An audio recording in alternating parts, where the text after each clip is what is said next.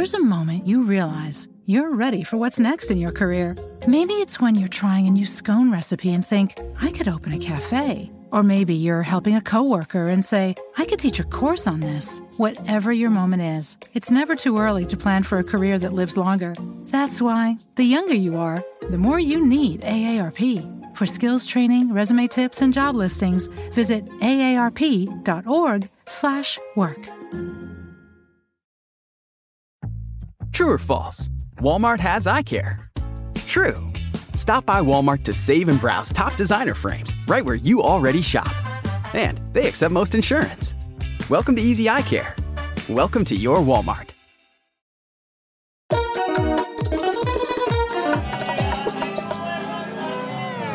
Bienvenidos a este sin rodeo muy especial. Eh, hoy tenemos a una guerrera, Lourdes del Río, periodista de toda la vida. Lourdes, con mucho cariño te lo digo, de toda la vida de Univisión. Eh, pues todos la hemos conocido en los pasillos de Univisión, porque además estás al lado de Primer Impacto.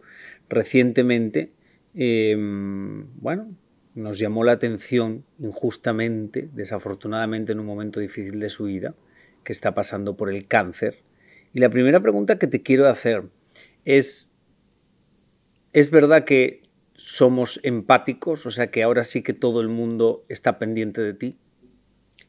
Lo primero, mil gracias eh, por, por, invitarme a tu espacio, lo valoro muchísimo. Soy fanática de los podcasts, tengo uno y, y escucho muchos y te lo agradezco infinitamente. Contestando a tu pregunta, yo siempre pienso en positivo, por eso se llama así mi podcast. Y yo siempre me he considerado una persona empática, pero reconozco que no todo el mundo lo es. Yo, mi impresión luego de ser yo el centro de todo, en el sentido de que la que está padeciendo o el que, la que padecía la condición, era yo, yo sí he sentido la empatía de la gente, yo sí me atrevo a decir que hay más buenos que malos y que los malos a veces hacen más ruido, pero la gente ha sido muy considerada, muy cariñosa, muy eh, échale ganas, muy cómo te puedo ayudar. De verdad que sí, yo he sentido ese amor y, sigo creyendo, por llamarlo así un poco dramáticamente, en la humanidad. Tú, eh, como tú dices, tu podcast es en positivo. ¿Siempre ha sido, es tu personalidad o es tu manera de ver la vida? O sea, es, es que es algo que te nace natural, que eres una persona positiva o es una persona que llama a la positividad, que te gusta que, o sea, alejarte de la negatividad. Sí, yo creo que, que no, que más bien quizás en mi fuero interno podría irme más hacia la negatividad por la crianza, por el entorno, por mil razones, por el trabajo que he hecho siempre, pero siempre tenía ese deseo de que no fuera así. Entonces es un poco que luchabas eh, contra lo que no te gustaba de ti, que era a veces irse a lo negativo. Desde hace mucho tiempo empecé a, ¿no? a enfocarme en lo positivo, a enfocarme a tal punto que surge este proyecto de En Positivo, queriendo yo, porque por eso es que lo, creo, eh, mostrar otra cara de la vida, porque como lo que hago es hard news, lo que hago es noticias fuertes, siempre he estado dando malas noticias. Son casi 30 años dando malas noticias y, por un momento de mi vida sentí, aprovechando esta era digital que me parece una maravilla, porque nunca yo había tenido contacto con la gente que me veía como ahora. Antes tú sabes que transmitías y tú imaginabas lo que la gente podía pensar. Ahora la gente te lo dice. Entonces es una de las cosas que me encanta del mundo digital yo dije, es el momento, me encanta esto de los podcasts, escucho podcasts, es el momento de, dar de vuelta, ¿no? Y mi manera de, dar de vuelta era hacer este podcast donde yo lo que hago es que invito personas, algunas famosas, otras quizás no tan conocidas, y hablamos de, la vida, pero en positivo. Me cuentas, te pregunto, me das tus herramientas de vida, y así transcurre la conversación sin ningún tipo de, de negativismo, por llamarlo de alguna manera, ningún tipo de actitud eh, de reto, de te voy a rinconar. No, no, no. Estamos fluyendo. Yo no Está complicado porque somos una sociedad muy unida a lo negativo. O sea, estamos acostumbrados que paremos de hacer algo cuando vemos algo negativo. Con lo positivo nos cuesta más, nos cuesta mucho más leer una noticia positiva, nos cuesta más aplaudirle o decirle felicidades a alguien positivo, a alguien que está bien, somos más a la negatividad. Eso es lo que nos ha enseñado la sociedad un poco a reaccionar. Eh, cuéntame un poquito para que la gente un poco entienda el proceso, cómo tú te das cuenta de, de, que tenías cáncer o cómo fue, fue un análisis, porque yo me imagino tantos años dando noticias, yo que he hecho mucho yo, Marilove de Primer Impacto, muchos casos que yo he ido a sus casas han sido cáncer. Entonces uno está muy pendiente de eso y he aprendido muchas cosas. He aprendido que la gente no le gusta ir al médico, que la gente aguanta mucho tiempo con dolores y con cosas por no ir al tiempo, pero no sé cuál era tu situación. No, mi situación ha sido que siempre he sido muy responsable con mi salud. Siempre me hacía mi mamografía desde que tuve la edad para hacerlo. Siempre tenía, mis senos tendían a ser muy densos, entonces muchas veces ya después de ciertos años me empezaron a hacer también más análisis después de la mamografía como para estar seguros porque un seno denso el problema es que no ves bien, ¿no? Para poder decir veo algo raro, no veo algo raro. Y, nada, yo cumplía con todo eso. Eh, este año me tocaba mi mamografía, tuve que em, estar en Puerto Rico. Para los que no lo sepan, yo soy puertorriqueña. Fui a cuidar a una tía que tenía cáncer del seno por tercera vez. Es una tía muy cercana a mi corazón, ella no tiene hijos y yo me fui a, estar con ella por lo menos en la operación y eso. Regreso, me hago mi mamografía normal, ni por jamás en la mente me puede pasar que yo tenga nada que ver con eso y, me llaman para decirme la famosa llamada que le hacen a todas las que pasan por esto de necesitamos repetirte algunas vistas. Yo ya, como te dije, estaba ya en mi onda positiva. Yo dije, ah, bueno, sí, eso es normal, ellos no ven bien, es muy denso el seno y ya, vamos a ir y, eso es lo que va a pasar.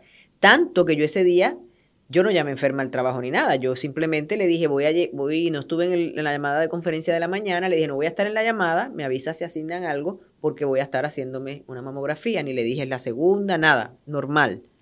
Y entonces al rato me escriben que, mira, sí, te, para que haga la historia, y yo, ah, perfecto, y empiezo a hacer llamadas, economistas, o sea, mi día normal. Pero ya yo veo que aquello se va complicando, porque la doctora quiere más vistas, y vamos a hacer otro ángulo eh, ahora quiere un sonograma. Entonces ya eso, ya yo veo que va cambiando de color y llamo a la estación y le digo, ¿sabes qué? Creo que no voy a poder ir a trabajar hoy porque esto como que no está pintando muy bien. Eh, ah, no, perfecto. Te lo digo con tiempo para que reasignen la historia. Eh, y así va transcurriendo el tiempo. Pero va cambiando, te va cambiando. todo el mundo me cuenta que cuando eso se lo dicen es difícil, o sea, que la cabeza da vueltas, que se te pasa de todo por la cabeza.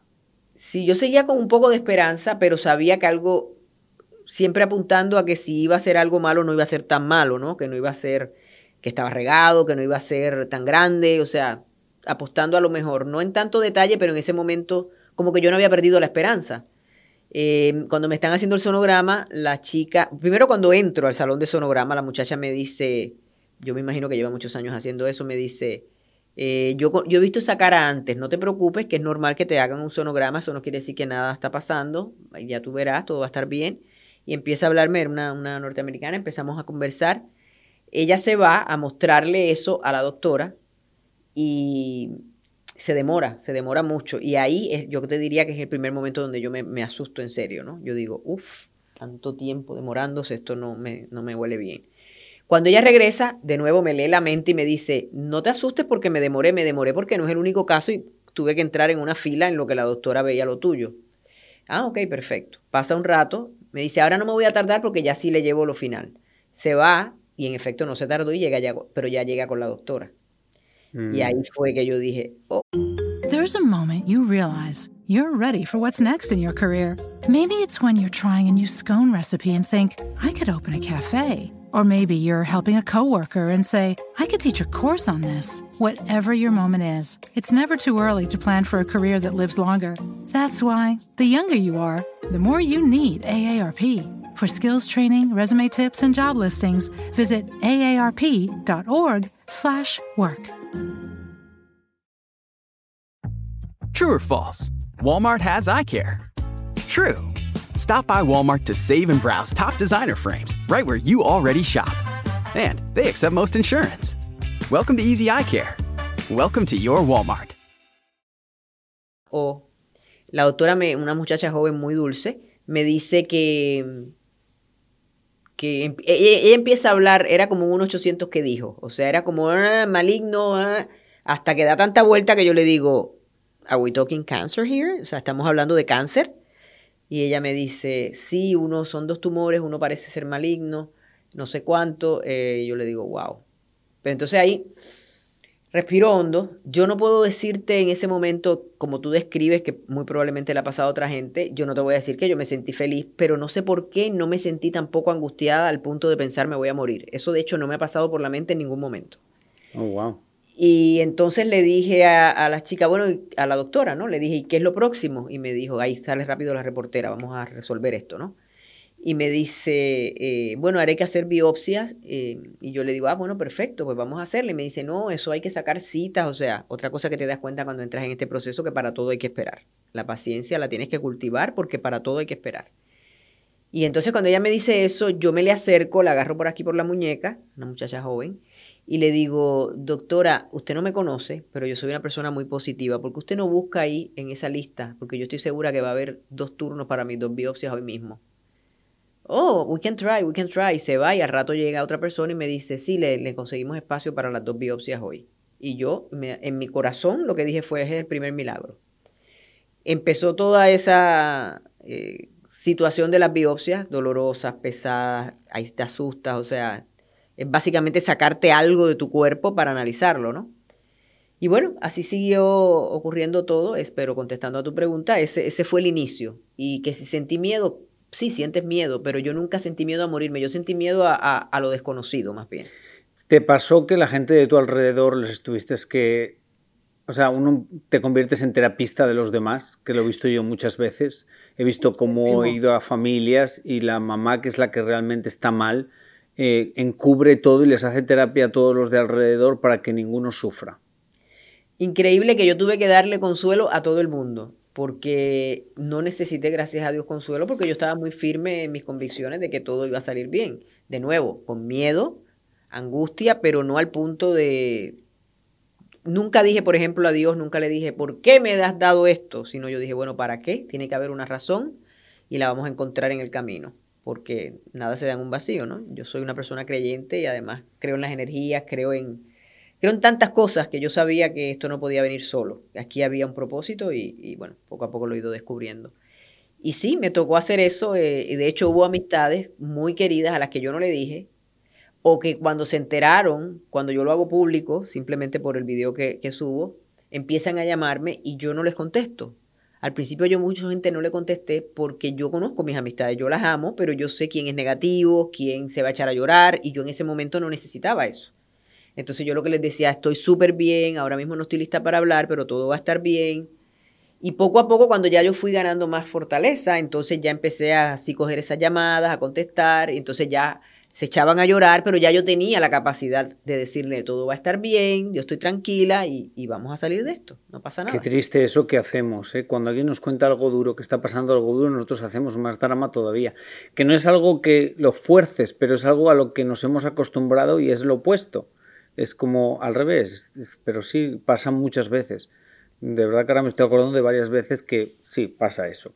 No, y sobre todo, perdona que te interrumpa yendo por esa línea, el punto es que yo nunca, gracias a Dios, incluso antes de que me pasara esto, alguien que me daba una noticia así, o sea, yo como que nunca pensaba, esta persona tiene cáncer, se va a morir, o sea, como, como si fuese lo mismo. Yo siempre pensaba, wow, tiene cáncer, qué, qué fuerte, qué fuerte pero va a sobrevivir, o sea, hasta el final. Yo tuve un amigo que fue mi mejor amigo, que lo perdí a los 40 años. Cuando él le diagnostican el cáncer estaba en etapa 4, por eso es que no lo pudo vencer. Pero yo recuerdo que yo decía, yo sigo creyendo en milagros y decretando hasta el final que puede pasar algo que haga que él se cure, porque ha habido gente en estadio 4 que se ha curado. Eh, ¿Cuál es el propósito? El propósito es que yo necesitaba hacer más de lo que empecé a hacer con En Positivo. Necesitaba eh, dar más de mí, porque tengo como un don donde la gente puede, me he dado cuenta a través de este proceso, o sea, la gente ha conectado conmigo de una manera tan especial. Yo no tienes idea la cantidad de mensajes que contesto, la cantidad de gente que consuelo, la cantidad de gente que me da las gracias porque es increíble. Tú, yo simplemente compartiendo mi historia, totalmente orgánica, porque como le contaba una amiga, yo prendo la cámara y yo hago un one take. O sea, si ahí yo lloré, lloré. Si no lloré, no lloré. O sea, es lo que es. Yo no empiezo a, que luzca algo, no. Es, como yo me siento. Cuando, por ejemplo, ahora vino lo del, de raparme, yo me pasé consolando a, Carla y a, y a la otra amiga, Ana María, que estaban aquí conmigo, ellas con los ojos aguados y ella, ay, ¿cómo? Y, y yo, niñas, empecemos, 3, 2, 1, ya, vamos a hacerlo. O sea, yo no he llorado ni una lágrima por esto, porque verdaderamente no me ha impactado como ha impactado a otra gente. Que yo pensé en algún momento estar por el mundo calva, ¿no?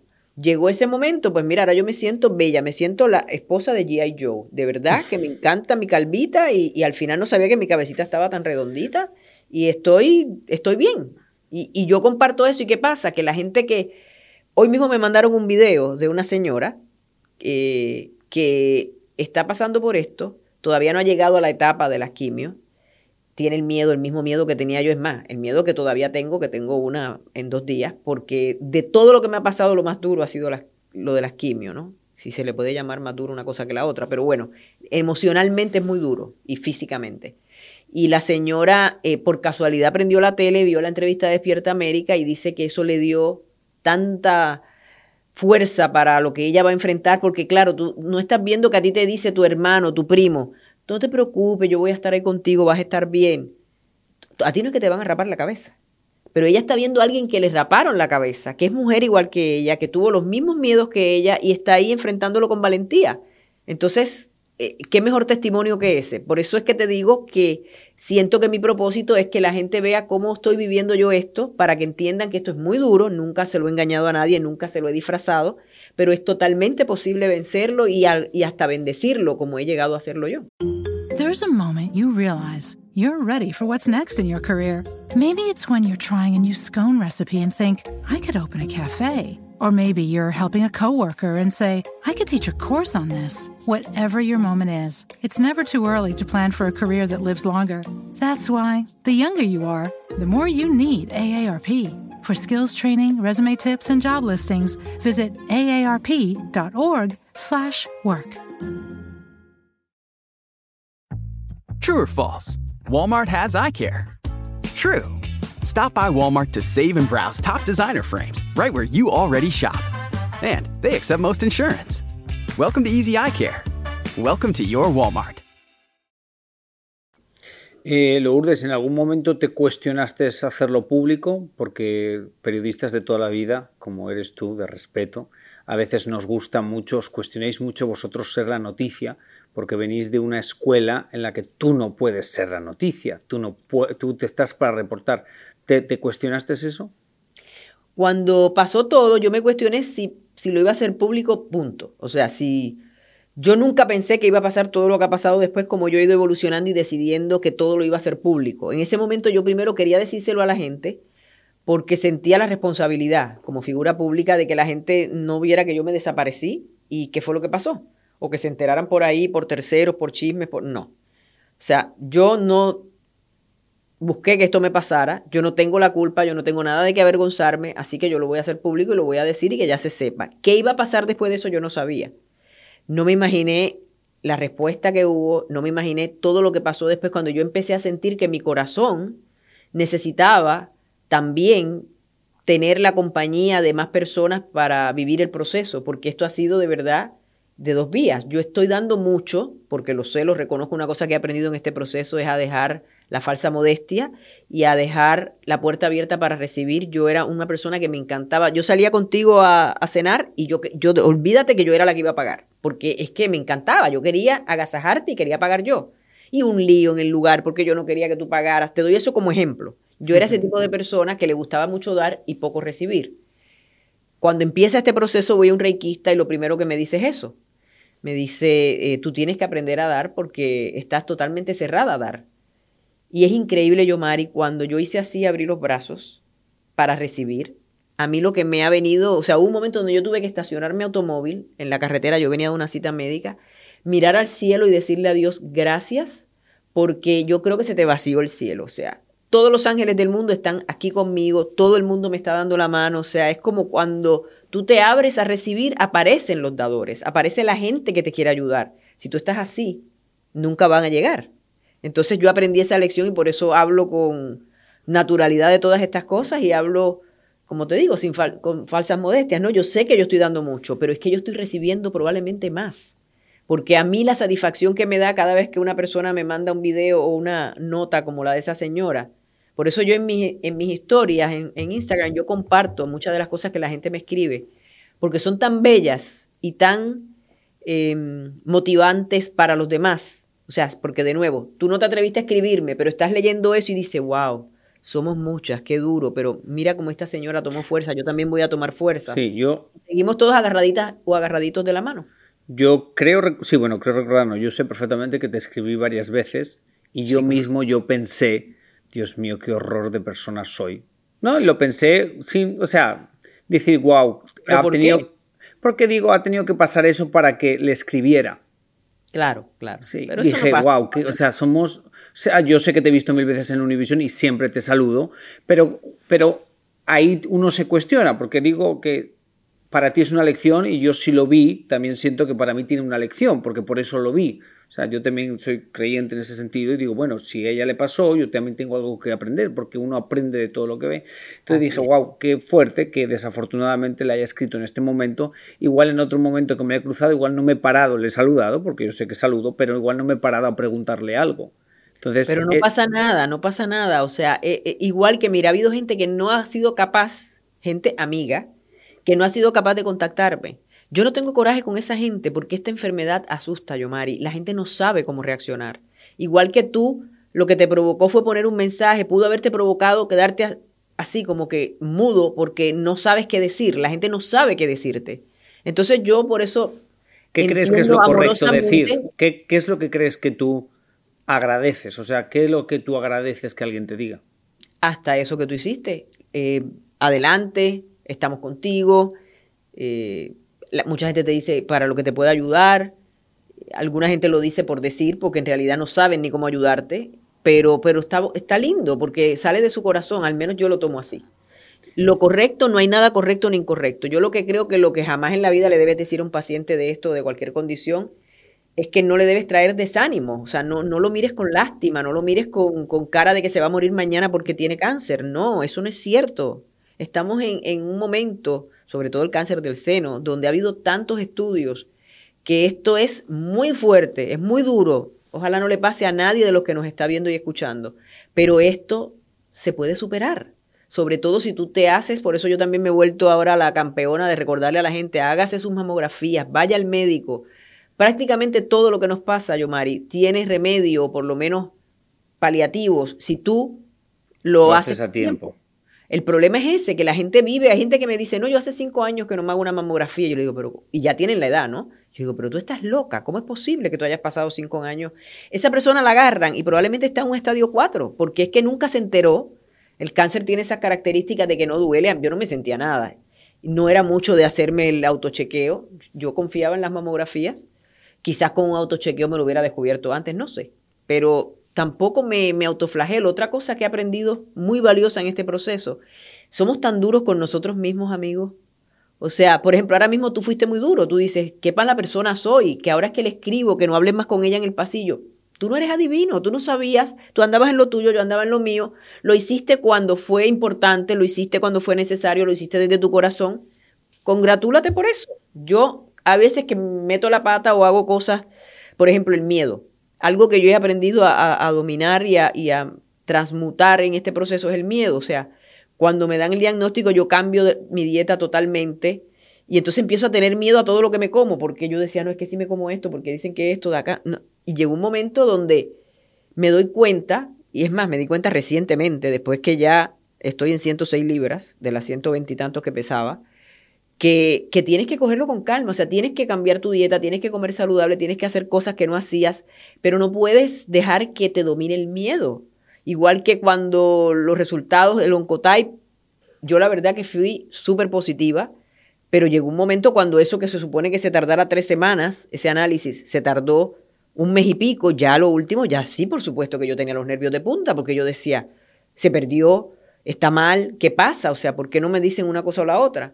Y bueno, desafortunadamente no recibí la noticia que esperaba. Pero todos son lecciones y nosotros nos tenemos, tú no puedes amar a nadie si tú no te amas tú. Y yo me he dedicado a amarme, a perdonarme y a abrazarme para ser una mejor persona y poder serlo para los demás. Eh, creo que contaste en Despierta América que estabas en un momento de separación. Eh, se lo conté a People en español. Ah, Pipo en español, digo, por algún lado estado. Pero me, eh, tú sabes que eso es súper delicado cuando una... Yo me acuerdo cuando Lorena Meritano, en su momento, una entrevista que le hice cuando tuvo el famoso cáncer, y aparte me contaba que su pareja la dejó en ese momento, pero yo no sé si tiene que ver con tu situación o es algo que ya venía de antes, y no sé cómo tú lo estás aceptando, porque pues obviamente desde fuera es como, wow, eso tiene que ser mucho más duro todavía, pero yo no sé cómo tú lo llevas. Esto, esto ha sido muchas cosas pasando a la vez, porque además después de eso, no sé si ha seguido tanto mi proceso, me diagnostican cáncer acá, ya me lo operaron, me sacaron cáncer. Sí, te vi como algo en el labio. Este cáncer, eh, gracias a Dios, era eh, basal carcinoma, que es muy común en lugares, para la gente muy blanca, en lugares eh, como la Florida, Puerto Rico, ¿no? donde el sol es terriblemente fuerte. Yo no sabía nada de esto. A mí me dijeron cáncer y yo estuve llorando como dos horas sin parar porque yo lo que pensé fue, Dios mío, ya estoy minada. O sea, ahora, ahora cáncer aquí. Claro, está el melanoma que sí es tremendamente fuerte, pero eso no era lo que yo tenía. Pero solo la palabrita, sin conocimiento como tengo ahora, te destroza. Ya después me calmé cuando sabía lo que tenía. Después de eso es que viene lo de mi separación. Yo en People lo traté en tres líneas, si te fijas. En Despierta no hablé de eso. Y ahora, ya que me lo preguntas, te lo voy a contestar lo más breve posible porque no me enfoco para nada en eso. No es mi tema favorito de conversación. Te lo resumo así. Eh, mi esposo no pudo manejar la situación. Le daba miedo. Esas fueron sus palabras. Y como ya yo estaba en mis meditaciones, en mis oraciones, ya yo había empezado ese, esa metamorfosis cada vez más positiva por eso lo pude manejar con tanta tranquilidad. Yo le dije que lo dejaba ir en amor y así fue. Solo le dije, yo necesito que nos divorciemos rápido porque yo no puedo manejar paralelamente dos procesos tan fuertes. Necesito salir de uno para concentrarme en este, que es el más importante, que es mi salud. Eh, y así fue, así lo hicimos muy rápido. Yo conseguí abogada, pagué todo, pa, pa, pa, y en un mes yo lo que le pedí a papá Dios era no entrar al quirófano todavía casada porque sentía que era como como un, vínculo ahí que no, no, no, cuadraba con lo que estaba pasando. Y, y, yo me operé un 25 y un 24 bajo el divorcio ya completo y se acabó la historia. Ay, me he quedado como así, me he quedado congelado. Entonces, realmente sí que eres una mujer muy positiva. O sea, como que no le quieres dar fuerza ni energía a nada que te pueda llevar a un sitio, pero en algún momento de tu vida has sido como negativa, o sea, te ha sido fácil echarte en la negatividad. es algo que, venía con el chip, que yo pienso que es el chip de los latinos, que somos todos dramáticos, que te enseñan a ser dramático, que alguien te da una noticia y tú te tienes que tirar al piso a llorar. Oh my God, y pasa esto y pasa lo otro. Eh, desafortunadamente, pues veo eso mucho en mi familia, en mi pueblo, en mis amistades. Y ahora ha sido bien cómico porque como yo cambié ese chip, o lo tengo bajo control. Por ejemplo, ayer me llamó una amiga de la infancia, que es médico, dicho sea de paso, y empieza a preguntarme y no sé qué. Entonces ella me llama casi para darme el pésame porque me quedé sin pelo y, wow. Y entonces, bueno, pues me alegro que estés bien. Bueno, bien entre comillas, porque imagínate lo que estás pasando. Y yo, no, entre comillas no, yo estoy bien. O sea, a la gente le cuesta reconocer que yo esté como viviendo lo que estoy viviendo y que yo esté bien. Pero yo qué saco con inventarme que estoy bien si no lo estuviera. Pero porque tampoco estamos acostumbrados. Claro, a eso. es lo que pasa, es lo que pasa. O sea, yo se supone que estuviera en el piso, tirada, maldiciendo, Dios mío, ¿cómo es posible que me diera este cáncer y que me diera después acá y que mi esposo se fuera y que... No, han venido un montón de bendiciones y yo elijo en qué me enfoco y yo me estoy enfocando en las bendiciones y estar en positivo. Yo pienso que de aquí van a salir cosas bellas, ya están saliendo cosas bellas, ya eh, mi misión en la vida la veo clara de que es ayudar a toda la gente que yo pueda. Yo todavía no estoy clara de cómo lo voy a hacer, cómo será esa metamorfosis mía, pero dentro de lo que es mi vida normal y profesional, sacaré tiempo para lo que tenga que sacar tiempo y, voy a estar siempre ahí para, para quien me necesite. Y, y además, más allá de eso, no me cambio por la mujer que era antes de que me dieran ese diagnóstico, yo, Mari. ¿Qué ha cambiado? ¿En qué has cambiado? En eso, en que ya conscientemente, cuando algo pasa, le veo el otro lado. O sea, lo volteo. que a veces no puedas, por ejemplo, si yo estoy pasando por los efectos de la quimio y tengo, me siento fatal. Bueno, me siento fatal. Eso, tampoco es que yo sea eh, subnormal y que, y que esté de fiesta y me siento mal, no. Pero en ese momento que yo escojo pensar, esto va a pasar, nada es eterno, esto va a pasar. O si tengo que llorar, lloro, si tengo que ir al baño y vomitar, vomito, si tengo que la boca se me reventó, pues tengo que echarme algo para, para resolverlo. O sea, actúo, pero actúo desde el conocimiento de que eso va a pasar. Y pasa, Yomari, todo pasa. Lourdes, estoy alucinado. Como dicen en mi tierra. En tu tierra eh, que me encanta, mi primer viaje tan pronto me ponga bien va a ser para allá, Dios mío querido, ese es mi disfrute total. Ojalá que vayas. Eh, ahora estás en el proceso, ya has empezado las quimios, ya te han operado. Y ahora me operaron, me operaron, los procesos también entendí en esta situación porque yo no era totalmente ignorante de eso, porque no lo había vivido. Eh, yo pensaba que todo el mundo era igual que lo que me pasó a mí, pero me entero que no, que eso depende. Si tu tumor es muy grande, te ponen en quimio para reducirlo, ese tipo de cosas. No, gracias a Dios lo mío era operable. Entonces a mí me hace, lo primero mío es la cirugía. Ya después de eso llegan los resultados estos de que, que fueron buenos, de que no eh, los márgenes. Que no estaba expandido por el Lo que se llevan alrededor del, del, tumor vino limpio, que en los ganglios que ya me habían hecho biopsia habían venido negativas, volvieron a llegar limpios, con todo eso me sacaron cinco ganglios.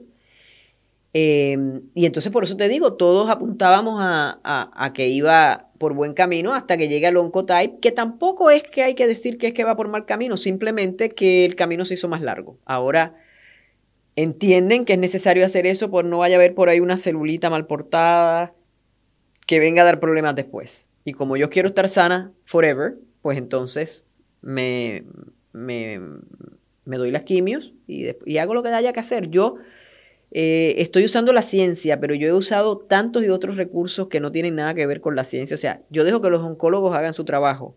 Mientras tanto yo medito, mientras tanto yo me alimento de una manera diferente, mientras tanto yo me río, mientras tanto yo ayudo gente y hago cosas que enriquezcan mi espíritu del cual el oncólogo no tiene control.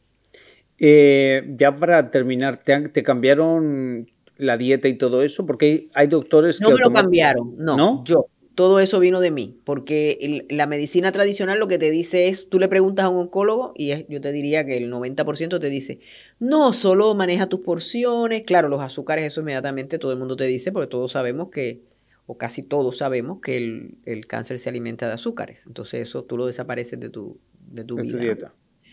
Eh, pero todo lo demás no, yo me busqué una nutricionista, yo eh, me empezaron a llegar ángeles así, o sea, te lo digo, cuatro programas necesitaríamos para que yo te contara la cantidad de gente que yo ni conocía, que llegaron a mi vida, muchas de ellas que no me vieron de la tele, o sea, gente que no ve televisión o gente que no ve televisión en español, que es, han sido puros actos de amor hacia mi persona, Lourdes del Río, no la, la famosa Lourdes del Río, el ser humano.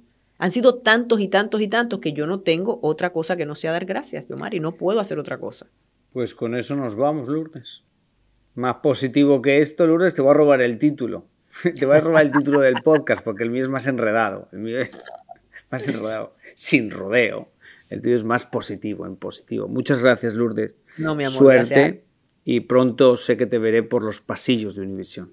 Sí, señor. Y esta vez me vas a saludar y me vas a dar un beso, ¿verdad? Claro que sí. Yo siempre te saludo. Saludo sí. Yo saludo. Sí, sí. Pero vas, a ser más efusivo. Sí. Porque ya somos amiguitos de podcast. Ya, sí, sí. Eh, bueno, muchas gracias. Y a usted que me escucha todas las semanas, gracias. Que Diosito le ponga donde más pueda brillar. Hasta la semana que viene.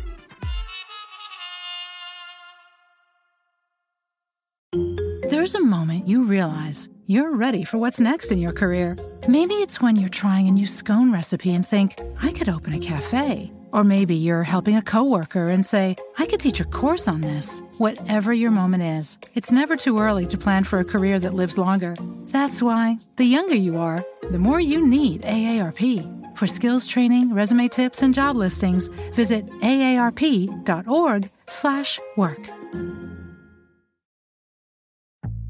True or false? Walmart has eye care. True. Stop by Walmart to save and browse top designer frames right where you already shop. And they accept most insurance. Welcome to Easy Eye Care. Welcome to your Walmart.